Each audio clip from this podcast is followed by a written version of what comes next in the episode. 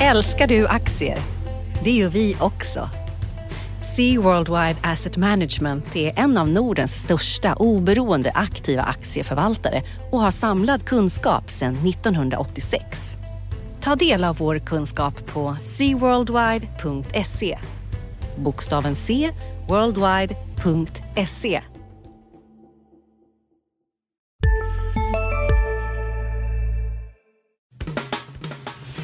Analyspodden från Dagens Industri.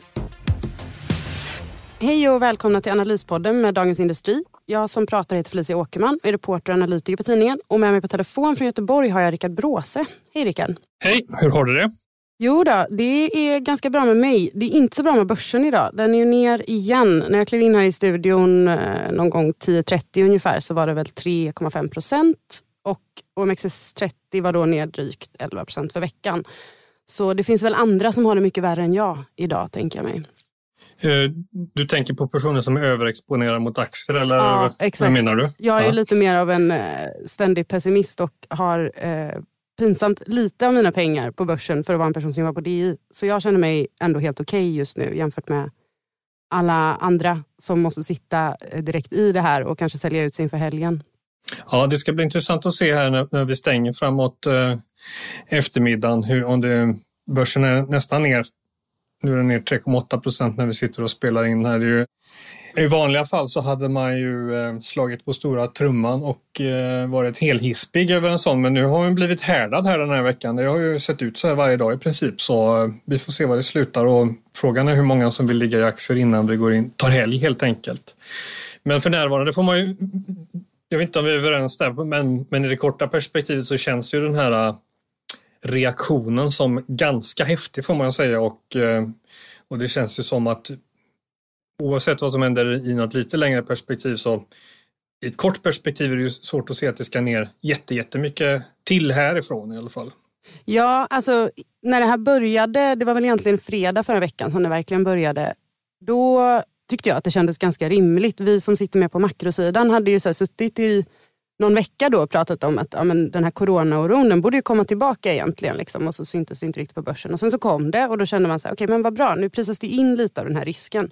Det är nog en ganska rimlig reaktion. Men ju mer eh, det har fortsatt ner under veckan desto mer har det börjat kännas som någon sorts ren panik som kanske inte riktigt återspeglas i liksom, den faktiska utvecklingen. Då med brasklappen att vi inväntar ju fortfarande hårda data på vad som händer i den reala ekonomin. Så där. Men, men det har ju blivit en väldig panikkänsla, får man ju säga. Och som vanligt så är det lite som från ingenstans att vi går, det var all time high för bara någon, ja, vad var det, någon dryg vecka sedan 19 februari för mig att vi hade högsta stängningen någonsin på, på 1900. Eh, och nu helt plötsligt, eh, bara några veckor senare så sitter man och då är det utraderat på OMX30 så är vi liksom lägre nu än vad vi var för, eh, för fem år sedan. Så ja, eh, allt, men, men, men om man bara tar ett litet steg tillbaks, liksom de senaste årens börsutveckling har, tycker jag, har varit lite, lite för, förbryllande. Vi hade ett ganska brutalt tapp i fjärde kvartalet 2018 när du tvingades helt plötsligt att gå ifrån en väldigt molnfria scenarion till att du skulle börja prisa in eh, att du såg liksom, viktiga inköpschefsindex i USA eh, började falla då. Du hade en jättespread, kommer jag ihåg, mellan ISM och Marcus PMI i USA där, där ISM fick ge vika och det är liksom förväntningar fick ställa. Jag skrev en artikel vet jag då på sensommaren eller början på hösten och SKF och förväntningarna där då hade du 3% organisk tillväxt 2019. Nu vet vi då det blev ett utfall på minus 2% Men urblåsningen som kom, den kom ju i fjärde kvartalet, för vi vet hur det gick 2019. Jag skulle säga, alltså, nu kanske jag har lätt för att ta till mig av, av de mera eh, negativa makrodatasiffrorna, men eh, jag tyckte inte att det såg ut som att det var ju inte mycket som, som som kom 2019 som pekade på att det var någon hejdundrande drag i verkstadskonjunkturen, industrikonjunkturen globalt. Va? Så, att, så du hade verkstadsbolag som gick väldigt bra. Temat i höstas var att ja, men det är bara att köpa industribolagen för för, för, det kommer bottna i fjärde kvartalet och, och man, ska liksom köpa, man ska ju köpa innan det bottnar för börsen ska ligga liksom snäppet före. Problemet var ju bara att då stod ju redan verkstad redan högt, den var inte på några utbombade nivåer. Eh, rapporterna generellt i Q3 var valutadopade, men sen kom ju Q4 och det var väl i princip Volvo som var bra, allting annat var mer eller mindre besvikelser överallt egentligen. Eh, och nu är ju då den här att det skulle ha bottnat Q3, Q4 så, så är det väldigt svårt att tänka sig när du har haft Kina i någon form av eh, nedstängt läge och du börjar få spridningseffekter av det här coronaviruset som det är omöjligt att veta egentligen vad, vad det får för konsekvenser. Men det man kan konstatera tror, tror jag är att det är svårt att se att du ska kunna eh, stänga inne det nu. Mm. Vid sidan av börsen så är jag ganska fascinerad av några olika sporter och en är cykling där du har ett ett lopp som har varit, en flerdagars eh, etapplopp som har varit i Förenade Arabemiraten. De strök de två sista etapperna igår för att du hade två italienska cyklister som hade eh, coronautbrott helt enkelt. Och då, mm. då börjar det liksom vara lite, lite överallt om du ska börja ta världseliten och cyklisterna och spärra in på något hotell nere i Saudiarabien. Och vi har ju fått fall som börjat konstateras i Sverige och så vidare. Men börsen har ju en fantastisk förmåga att övervärdera saker och undervärdera saker och ta ut svängar. Och när det väl går ner, då går det ju ofta ner med, med besked. När det var cykliskt på körschemat i höstas så handlade Swedish Match på, eh, jag tror det var fem eller tio års lägsta, alltså på fem års lägsta. Det är ju en aktie som, som, som nu har blivit, eh, som står betydligt högre i kurs om man så säger. Eh, det är för övrigt ett av börsens absolut bästa bolag skulle jag säga. Eh, dock lite dyr nu. Men, men det, det, ja, det har varit en märklig period och jag skulle säga att det har varit en kraftfull reaktion men den, är ju, men den kommer ju efter någonting som också har varit märkligt. En utdragen uppgång på någonting som känns väldigt fluffigt och som, som egentligen har sammanfallit med den här non-QE insatsen med repoköpen på, eh, från eh, Mr Powell på amerikanska centralbanken. Ehm, ja, så det har varit en märklig period och att det kommer en märklig reaktion på en märklig period är kanske fullt omärkligt eller normalt, jag vet inte. Nej, men jag håller med om att det har varit rätt konstigt, särskilt när man ser tillbaka på hösten nu med det här perspektivet. Man kan passa på att nämna att vi fick eh, BNP-siffror idag för fjärde kvartalet. Och den här vändningen som man pratar om i slutet på fjolåret, om vi fokuserar på just verkstad och tillverkningsindustri så ger ju de här BNP-siffrorna egentligen inget stöd för det. Det var en bred nedgång där och eh, exporten eh, sjönk också tillbaka både på tjänste och varusidan. Så, så här, det har väl funnits kanske lite för mycket optimism kring den här vändningen minst sagt. Sen en grej som jag började tänka på mer och mer var ju när vi hade inverteringen av eh, den amerikanska räntekurvan där i slutet på sommaren, början på hösten eh, som sen ju gick tillbaka. Och då gick all optimism också tillbaka. Eh, vad man lite glömde bort då var att det historiska mönstret är ju att efter inverteringen så kommer det en period med en stark uppgång generellt sett på börsen. Eh, den här liksom, det galna ruset på slutet innan det vänder ner igen. Jag säger inte att det är där vi är nu nödvändigtvis, men man kan inte riktigt låta bli att tänka på det.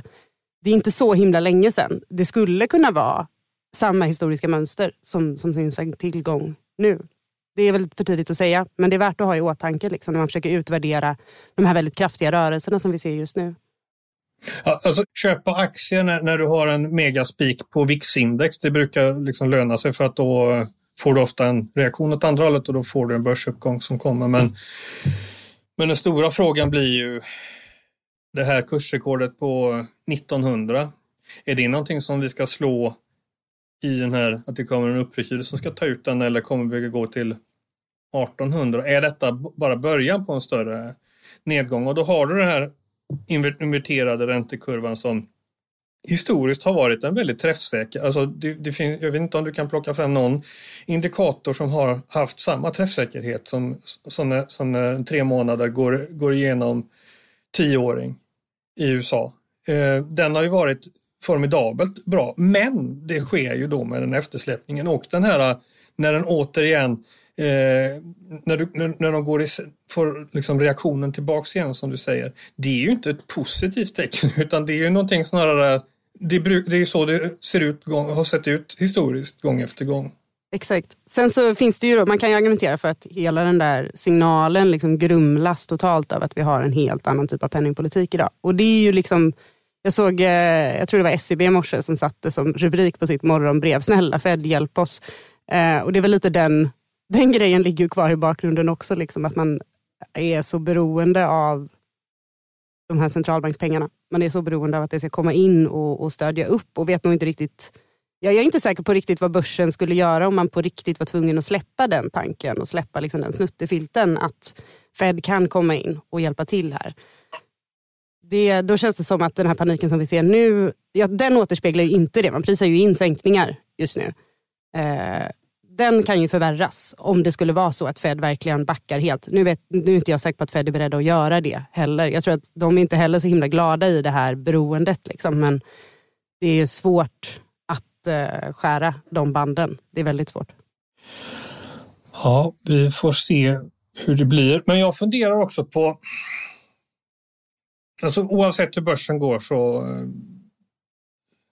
så finns det ju liksom alltid aktier som, som framstår som mer attraktiva och sådana som framstår som mindre attraktiva. Och vi som jobbar i finansmedia och ska skriva, förväntas skriva om aktier, vi blir snabbt fångna i en frågeställning om vad ska jag göra nu?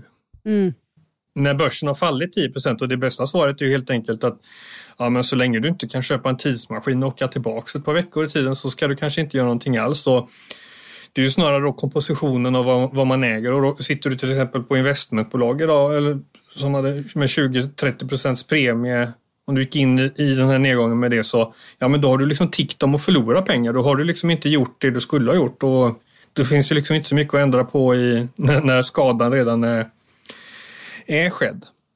Men, men jag då som uh, sitter med jättemycket pengar utanför börsen. Uh, jag har merparten av mitt sparkapital på annat håll för att jag är en nervös person. Eh, borde jag gå in nu tycker du? Alltså, så här, är det, om, om man får vara den här jobbiga redaktören som eh, ber om det rådet. Är det läge tror du? Eller är det mer panik på gång? Eh, jag, jag är öppet för båda. Alltså ett, ett scenario är att du kommer att få någon form av rekyl här nu som vi går upp igen och när det går upp mot... Det blir, alltså det blir helt avgörande liksom vad, hur den här rekylen, var den tar vägen. Det är också så här helt intetsägande att säga naturligtvis, men ett scenario är att du, får, du kan dra upp 150 punkter på kort, liksom i rask takt här nu. Inte lika snabbt kanske som det föll, men, men att det studsar tillbaka. Men att det, att det här ändå bara var början, att du kommer att få en recession, att du kommer eh, att du kommer att få en förstärkning av liksom tendenser man redan hade innan corona och där corona kommer in och, och, och, och, och förstärker den negativa utveckling som har varit. Och, och det stora problemet är ju liksom inte om vad börsen står i utan det är ju alla att vi har haft en lång period med väldigt låg ränta, väldigt frikostig utlåning. Du har eh, du har liksom kovenanter som aldrig har varit eh, lättare än vad de är idag på, på utlåning för att du har haft den här jakten på avkastning. Eh, och, och då får du liksom ett problem den dagen du i en större skala får bolag som det tippar över för. Eller som inte kan göra, liksom, ta upp mer lån för att göra mer återköp i USA som ju är ganska, ganska vanligt. Så jag tror, jag vet att jag skrev om, om den här eh, inverterade räntekurvan i, i början av året och jag håller fortfarande det som öppet scenario för recession och sen om det är vilken roll coronaviruset spe, kommer spela in i det är ju liksom väldigt svårt att säga. Men det på väldigt kort sikt är det svårt att vara super. Jag skulle ju liksom, skulle jag, köpa, jag skulle köpa ju hellre aktier idag än jag säljer aktier. Men sen är det också vilka sektorer du tittar på. För, för när du har haft den här nedgången så det är inte så att du kan alltså, i den här typen av nedgångar då blir ju samvariationen mellan aktier väldigt hög. Allting går ner. För att, inte för att de är en aktie som representerar ett bolag som gör rullager eller för att det är ett bolag som äger ett hus eller ett bolag som äger fraktar folk i flygplan eller vad de än gör, utan för att de är aktier bara helt enkelt. Men då går du in och tittar på de här. Det finns ju sektorer som... Sista dagarna nu på vårens stora season sale. Passa på att göra sommarfint hemma, både inne och ute. Och fynda till fantastiska priser. Måndagen den 6 maj avslutar vi med Kvällsöppet i 21. Välkommen till Mio. CSRD. Ännu en förkortning som väcker känslor hos företagare. Men lugn, våra rådgivare här på PWC har koll på det som din verksamhet berörs av. Från hållbarhetslösningar och nya regelverk till affärsutveckling och ansvarsfulla AI-strategier. Välkommen till PWC. Jag vet inte jag, jag, vet inte vad som skulle få mig att köpa ett fastighetsbolag idag till exempel där du har en, haft en megatrend med de här låga räntorna som, som du, de dubbelgynnas av både med finansieringskostnad men också på avkastningskraven på vad faktiskt husen ska ge. Och du har väldigt höga premier på väldigt många håll idag.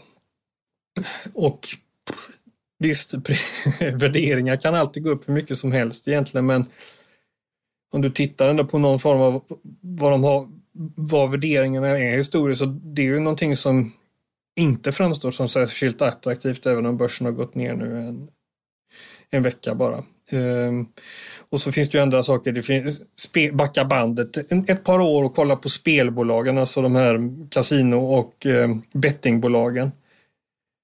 De var ju liksom det hetaste heta man kunde man kunde äga på börsen bara för några år sedan som eh, kunde ha vilka multiplar som helst. Och nu är det liksom det omvända. Nu kan de i princip värderas precis hur lågt som helst och man skiter fullständigt i vad de har för kassaflöde egentligen för det är, det är liksom helt sekundärt. Man vill bara inte man vill bara inte äga dem där och det, jag tycker att det är att det är väldigt genomgående att du har de här, vad ska man säga, de många bolag som betraktas som kvalitetsaktier. Du har de här förvärvskonglomeraten med Lifco till exempel som som också kan värderas hur högt som helst och de kommer, kan komma med dåliga rapporter men man ah, det, sätter inte, det sätter avtryck i en dag och sen så var det upp igen. Liksom. Det, så det finns saker som är väldigt, väldigt högt värderade men det finns också saker som, som är, ser betydligt mer intressant ut.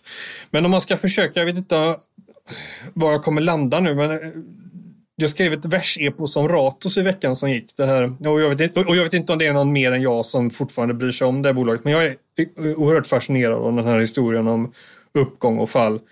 Och den berör någon slags universell eh, börsdynamik som, är, som, som jag tycker är väldigt intressant. Och du kan dra paralleller till andra stor, större bolag. Ett som man kan dra i USA är General Electric som om du backar 10-15 år så var det liksom den bland alla kvalitetsbolag, det var kvalitetsbolagens kvalitetsbolag i USA. Um, ehm, det är det inte längre, det har liksom varit allmänt förfall och det har ju blivit en sån här total paria. Ingen vill, ta, ingen vill ha, ha med General Electric att göra. En total genomklappning. Och det har den här, återigen, aktier och aktiekurser, de blir mer verkliga än, verkligheten. Du har liksom priset på skärmen är verkligare än den underliggande verksamheten. Så när de stiger till oförsvarliga värderingsnivåer så är det bara en tidsfråga innan, vilken vd du än tar tror jag, så kommer han förr eller senare gå på myter om sig själv, bli fartblind och försöka att fylla den här höga värderingen med någon slags innehåll. Och det betyder ju då på klars, i klarspråk att man gör affärer som är mer riskfyllda. Att du tvingas göra mer, ta mer risk helt enkelt. För det är det väldigt mycket börsen handlar om. Så folk tror att de är, om man är genier för att man har en portfölj med aktier som har gått upp och själva verket det enda du har gjort är att ta liksom risk och så kommer det en sån här vecka och så kanske du inte så får, får en liten tankeställare egentligen. Men om vi tittar på Ratos så var det en sån här aktie. Superhyllat, aktien gick liksom till, eh, till skyarna. Den tokutklassade börsen på tio års sikt ifrån att man gjorde om det till ett riskkapitalbolag. Och de följande tio åren så var det en komplett katastrof. Och jag tror att det, du hade den där äh, problematiken här också att man, att man ville liksom leva upp till sin aktiekurs och liksom tappa lite i disciplinen med vad man gjorde för slags affärer.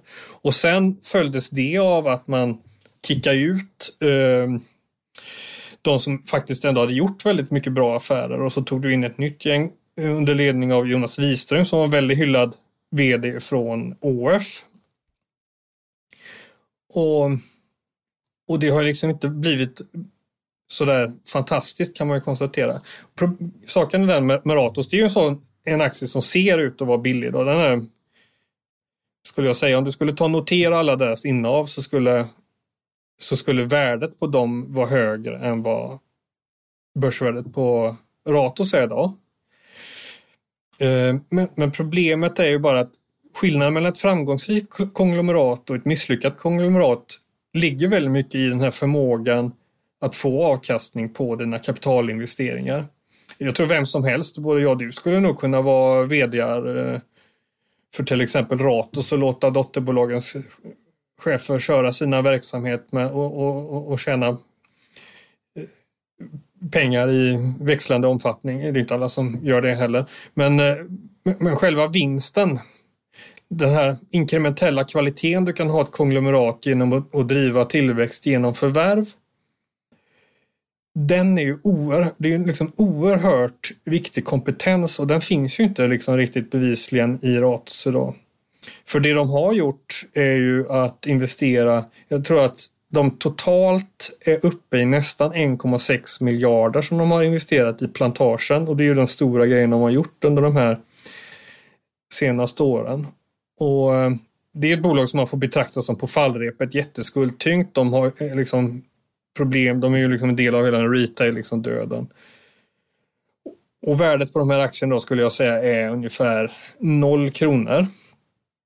Och slarvar du då bort så mycket av aktieägarnas pengar så kommer du under lång tid framöver få leva med en rabatt. Och förtroende är ingenting som du springer iväg och, och restaurerar på, på en dag så att säga.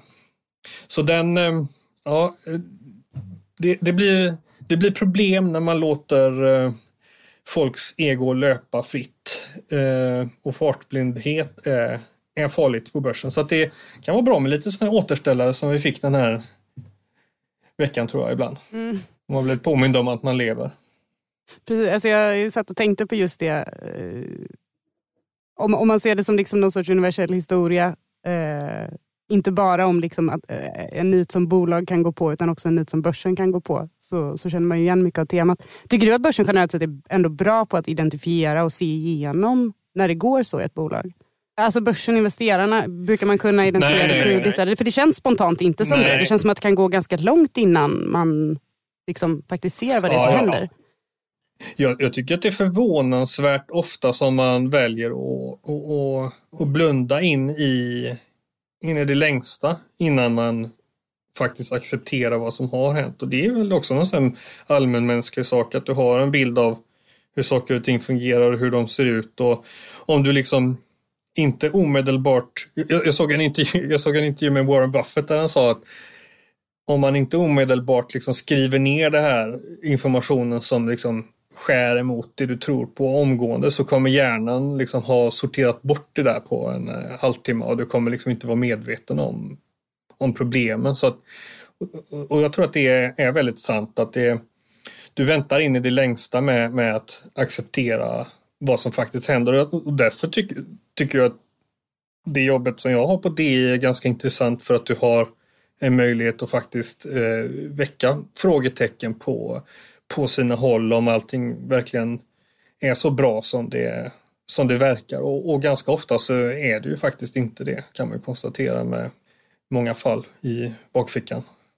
Ja, det som också är bra med det är att allting blir ju nerskrivet. Så om man vill vara den som liksom inte följer med flocken i att, att springa alldeles för långt med en aktie, då får man försöka hålla sig själv till svars på det sättet, antar jag. Men skulle du helst vilja ha rätt eller skulle du helst vilja bli rik om du håller på med aktier? För att det är ju liksom ja. två, olika, ja, det är ju två olika angreppssätt så att säga. Det är sant. Det är sant. Det, målet får väl ändå vara att bli rik men det är väldigt trevligt att ha rätt också. Ja, jag vet inte. Jag, jag funderar ibland på om det inte är roligare att ha, ha rätt och sitta och klappa sig själv på axeln när ingen ser på. Och sen vara hyggla, hyggligt fattig. Ja. Det är ju också en form av rikedom. En själslig rikedom kanske. hur ser veckan ut som kommer nu då? Vi har ju jättemycket makrogrejer. Jag har inte kollat alls på hur det ser ut på bolagssidan. För det är för mycket makro för det. Ja, du, nu fångar du mig ju off guard. Jag är ju inte så välsorterad som person så jag har väldigt dålig koll på vad som händer liksom längre än en dag fram i tiden. Men man kan väl också Eh. konstatera att så länge humöret är så här, så, alltså i och med att vi inte är i någon rapportperiod längre, det kommer väl kanske lite sådär små grejer från aktietorget och liknande, men det är väl inga liksom, andra sådär stora saker på G. Och i och med att börshumöret är som det är, då är det väl egentligen de, eh, de här stora siffrorna som, som jag sysslar med, som sätter humöret lite grann. Ändå, tänker jag. Vad, vad har vi på den agendan? Vilken är nästa veckas viktigaste siffra? Ja, men det är ett helt batteri som är viktigt tillsammans. Det är det som är så jobbigt. Vi har inköpschefsindexen nu eh, som kommer, både industri och, och på tjänstesidan. Eh, de brukar komma i två sjok. Först kommer industrin en dag allihop samtidigt, sen går det en dag och sen så kommer tjänstesektorn en dag allihop samtidigt. Och Det här är ju de första där man verkligen kan fånga lite så här, coronaeffekter. Vi fick preliminära siffror från några europeiska länder här nyligen och där såg man coronaeffekter redan. Så nu, eh, det är nu det kommer. Liksom. Det är inte heller riktigt verkligheten, för det är framåtblickande mjuka indikatorer. Det är inköpschefer som sitter och tycker till. Men det är åtminstone närmare verkligheten än spridda skurar av liksom, eh, rapporter om eh, jag vet inte, trafiker och köer i Kina eller om nya fall i Sverige och Italien och allt vad det är. Eh, så de kommer bli väldigt intressanta att titta på. Man kan ju flagga för att det kan bli rätt konstiga effekter också i de här. När vi såg de tyska siffrorna till exempel så bidrog faktiskt eh, corona till att höja inköpschefsindexet för att man får längre leveranstider. Och normalt sett så är längre leveranstider ett tecken på att det går ganska bra. Företagen hinner liksom inte eh, hålla tempot för att möta efterfrågan för att efterfrågan är hög. Det är så indexet är konstruerat. Problemet är att när man får såna här nedstängningar som leder till längre leveranstider av dåliga skäl, då kan det liksom få en så här paradoxal, konstig effekt som trycker upp ett inköpschefsindex och får det att se bra ut. Fast egentligen så tror jag att de flesta är överens om att det inte är så himla bra att man liksom inte kan leverera saker för att man inte får det man behöver för att leverera. Så att det är värt att detaljstudera dem eh, lite grann. Och sen på temat eh, ska centralbankerna komma och rädda stackars börsen som skriker efter hjälp så får vi också sysselsättning i USA. Och Det är ju en sån superduper viktig siffra om man liksom tittar framåt och hoppas på en räntesänkning. Om, så länge den inhemska konsumtionen går ganska starkt i USA och så länge sysselsättningen fortsätter utvecklas ganska väl i USA så är det rätt lätt för Fed att motivera att man kanske inte ska göra någonting just nu eftersom man sänkte så pass mycket förra året. Att man hellre sitter kvar med den här redan ganska expansiva penningpolitiken och liksom väntar och ser ett tag till. Så ja, börsen kan väl hoppas på en svag sysselsättningssiffra helt enkelt på fredagen. Eh, då, då kanske det kan bli lite åka av igen. Men det är väl de viktigaste. Sen är det lite så här produktionsdata och sådär. Men problemet just nu är att så här, alla, alla, hårda, all hård data som kommer är från januari. Och ingen bryr sig om januaridatan längre. Det är bara att titta på hur det har varit den här veckan. Typ när BNP-siffran som kom nu, ingen brydde sig om den. Ingen brydde sig om KI-barometern heller för den delen. För att det är liksom det är redan så himla passé. Man tittar bara framåt, man tittar bara på corona. Det finns inget annat eh, liksom för ögonen överhuvudtaget. Så tyvärr så är det väl eh, så att mycket av statistiken som kommer, typ allt som inte är framåtblickande och inte är sysselsättning, kommer folk inte ens titta på i någon högre utsträckning. Vilket ju är lite synd eftersom det faktiskt är det som ger oss en bild av verkligheten så som den faktiskt ser ut och inte verkligheten så som vi upplever den genom till exempel skräckrubriker och liknande. Så ja, det Ja. kan man se fram emot. Men eh, vi kanske ska avrunda där. Vi har pratat på ganska bra här. Ja, nu får vi ta och eh, runda av så vi kan eh, passa på att köpa lite aktier här och fånga lite fallande knivar och ta helg. Precis, precis. Vill absolut eh, ligga tungt in i helgen när det kan komma hur mycket jobbiga rubriker som helst. Men eh, jag kan passa på att tipsa i alla fall om för den som kanske inte vill glömma bort börsen eh, lite grann här över helgen och ta det lite lugnt. Så har vi andra poddar som man kan lyssna på. Vi har bland annat Smarta pengar som handlar om privatekonomi. Vi har det Digitals Digitalpodden. Sen kan man också lyssna på Ekonomistudion och vår dagliga nyhetspodd. Och så har vi också Makrorådet som Viktor Munkhammar rattar i.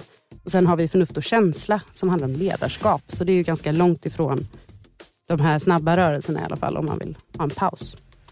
Men med det säger vi väl helt enkelt tack för idag. Får du ha det så bra Rickard. Tack detsamma. Trevlig helg. Trevlig helg. Analyspodden från Dagens Industri. Programmet redigerades av Umami Produktion. Ansvarig utgivare Peter Fellman.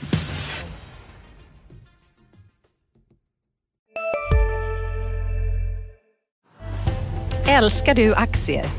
Det gör vi också. Sea Worldwide Asset Management är en av Nordens största oberoende aktiva aktieförvaltare och har samlad kunskap sedan 1986. Ta del av vår kunskap på seaworldwide.se. Bokstaven C, worldwide.se